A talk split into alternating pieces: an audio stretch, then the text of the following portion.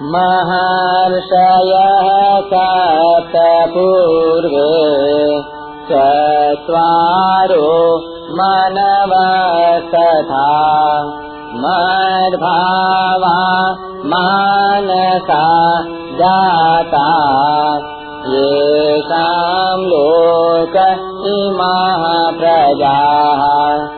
छठा श्लोक। सात महर्षि और उनसे भी पूर्व में होने वाले चार सनकादि तथा चौदह मनु, ये सब के सब मेरे मन से पैदा हुए हैं और मेरे में भाव रखने वाले हैं, अर्थात मेरे में श्रद्धा भक्ति रखने वाले हैं, जिनकी संसार में यह संपूर्ण प्रजा है। व्याख्या। पीछे के दो श्लोकों में भगवान ने प्राणियों के भाव रूप से बीस विभूतियाँ बताई। अब इस श्लोक में व्यक्ति रूप से पच्चीस विभूतियाँ बता रहे हैं, जो कि प्राणियों में विशेष प्रभावशाली और जगत की कारण है। महर्षय सप्त, जो दीर्घ आयु वाले, मंत्रों को प्रकट करने वाले, ऐश्वर्यवान, दिव्य दृष्टि वाले, गुण, विद्या आदि से वृद्ध, धर्म का साक्षात करने वाले और गोत्रों के प्रवर्तक हैं, ऐसे सातों गुणों से युक्त ऋषि सप्तर्षि कहे जाते हैं। सप्तैते सप्तधिश्चैव गुण ही सप्तर्षय स्मृता। दीर्घायुषो मंत्रकृत ईश्वरा दिव्य चक्षुष वृद्धा प्रत्यक्ष धर्माणु गोत्र प्रवर्तकाश्च ये। मरीचि, अंगिरा, अत्रि, पुलस्त्य पुलह क्रतु और वशिष्ठ। ये सातों ऋषि उपरयुक्त सातों ही गुणों से युक्त हैं। ये सातों ही वेद वेदता हैं। वेदों के आचार्य माने गए हैं।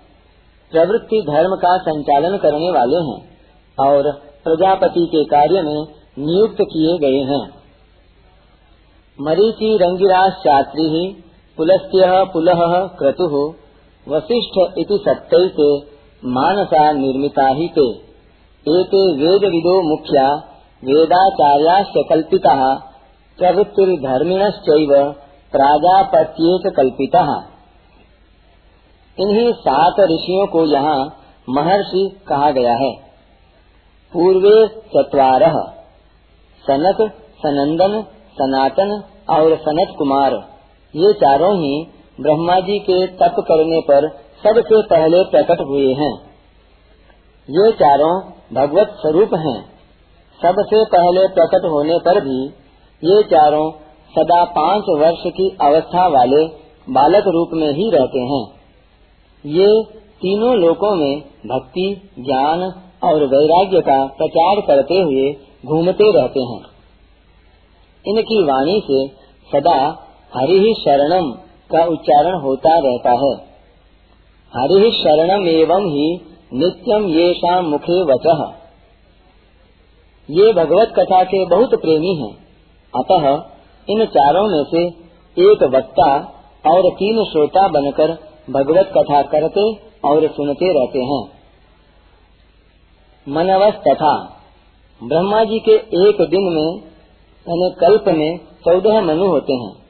ब्रह्मा जी के वर्तमान कल्प के स्वयंभुव, स्वारोचिष, उत्तम तामस, रैवत, चाक्षुष, वैवस्वत, सावरणी, दक्ष सावरणी, ब्रह्म सावरणी, धर्म सावरणी, रुद्र सावरणी, देव सावरणी और इंद्र सावरणी नाम वाले चौदह मनु हैं।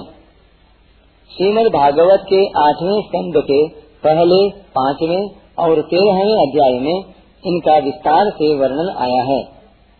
ब्रह्मा जी का एक दिन एक हज़ार चतुर्युगी का होता है। उसमें एक मनु का राज्य इकहत्तर चतुर्युगी से कुछ ज़्यादा समय का माना गया है। इस समय ब्रह्मा जी की आयु का इक्यावनवा वर्ष चल रहा है और इसमें सातवें मनु वैवस्वत का राज्य चल रहा है। ये सभी ब्रह्मा जी की आज्ञा से सृष्टि के उत्पादक और प्रवर्तक हैं। मानसा जाता। मात्र सृष्टि भगवान के संकल्प से पैदा होती है। परंतु यहाँ सप्तर्षि आदि को भगवान के मन से पैदा हुआ कहा है। इसका कारण यह है कि सृष्टि का विस्तार करने वाले होने से सृष्टि में इनकी प्रधानता है। दूसरा कारण यह है कि ये सभी ब्रह्मा जी के मन से, अर्थात संकल्प से पैदा हुए हैं। स्वयं भगवान ही सृष्टि रचना के लिए ब्रह्मा रूप से प्रकट हुए हैं। अतः सात महर्षि, चार सनकादि और चौदह मनु इन पच्चीसों को ब्रह्मा जी के मानस पुत्र कहें अथवा भगवान के मानस पुत्र कहें, एक ही बात है। मद भावा ये सभी मेरे में ही भाव अर्थात श्रद्धा, प्रेम रखने वाले हैं। ये शाम लोक इमा प्रजा। संसार में दो तरह की प्रजा है। स्त्री पुरुष के संयोग से उत्पन्न होने वाली और शब्द से अर्थात दीक्षा, मंत्र, उपदेश आदि से उत्पन्न होने वाली। संयोग से उत्पन्न होने वाली प्रजा बिंदुज कहलाती है और शब्द से उत्पन्न होने वाली प्रजा नादज कहलाती है। बिंदुज प्रजा पुत्र परंपरा से और नादज प्रजा शिष्य परंपरा से चलती है।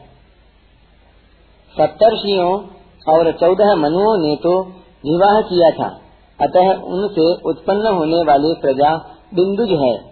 परंतु सनकादिकों ने विवाह किया ही नहीं। अतः उनसे उपदेश प्राप्त करके पारमार्थिक मार्ग में लगने वाली प्रजा नादज है।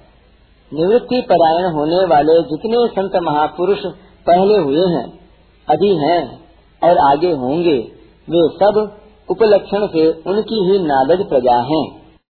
परिशिष्ट भाव।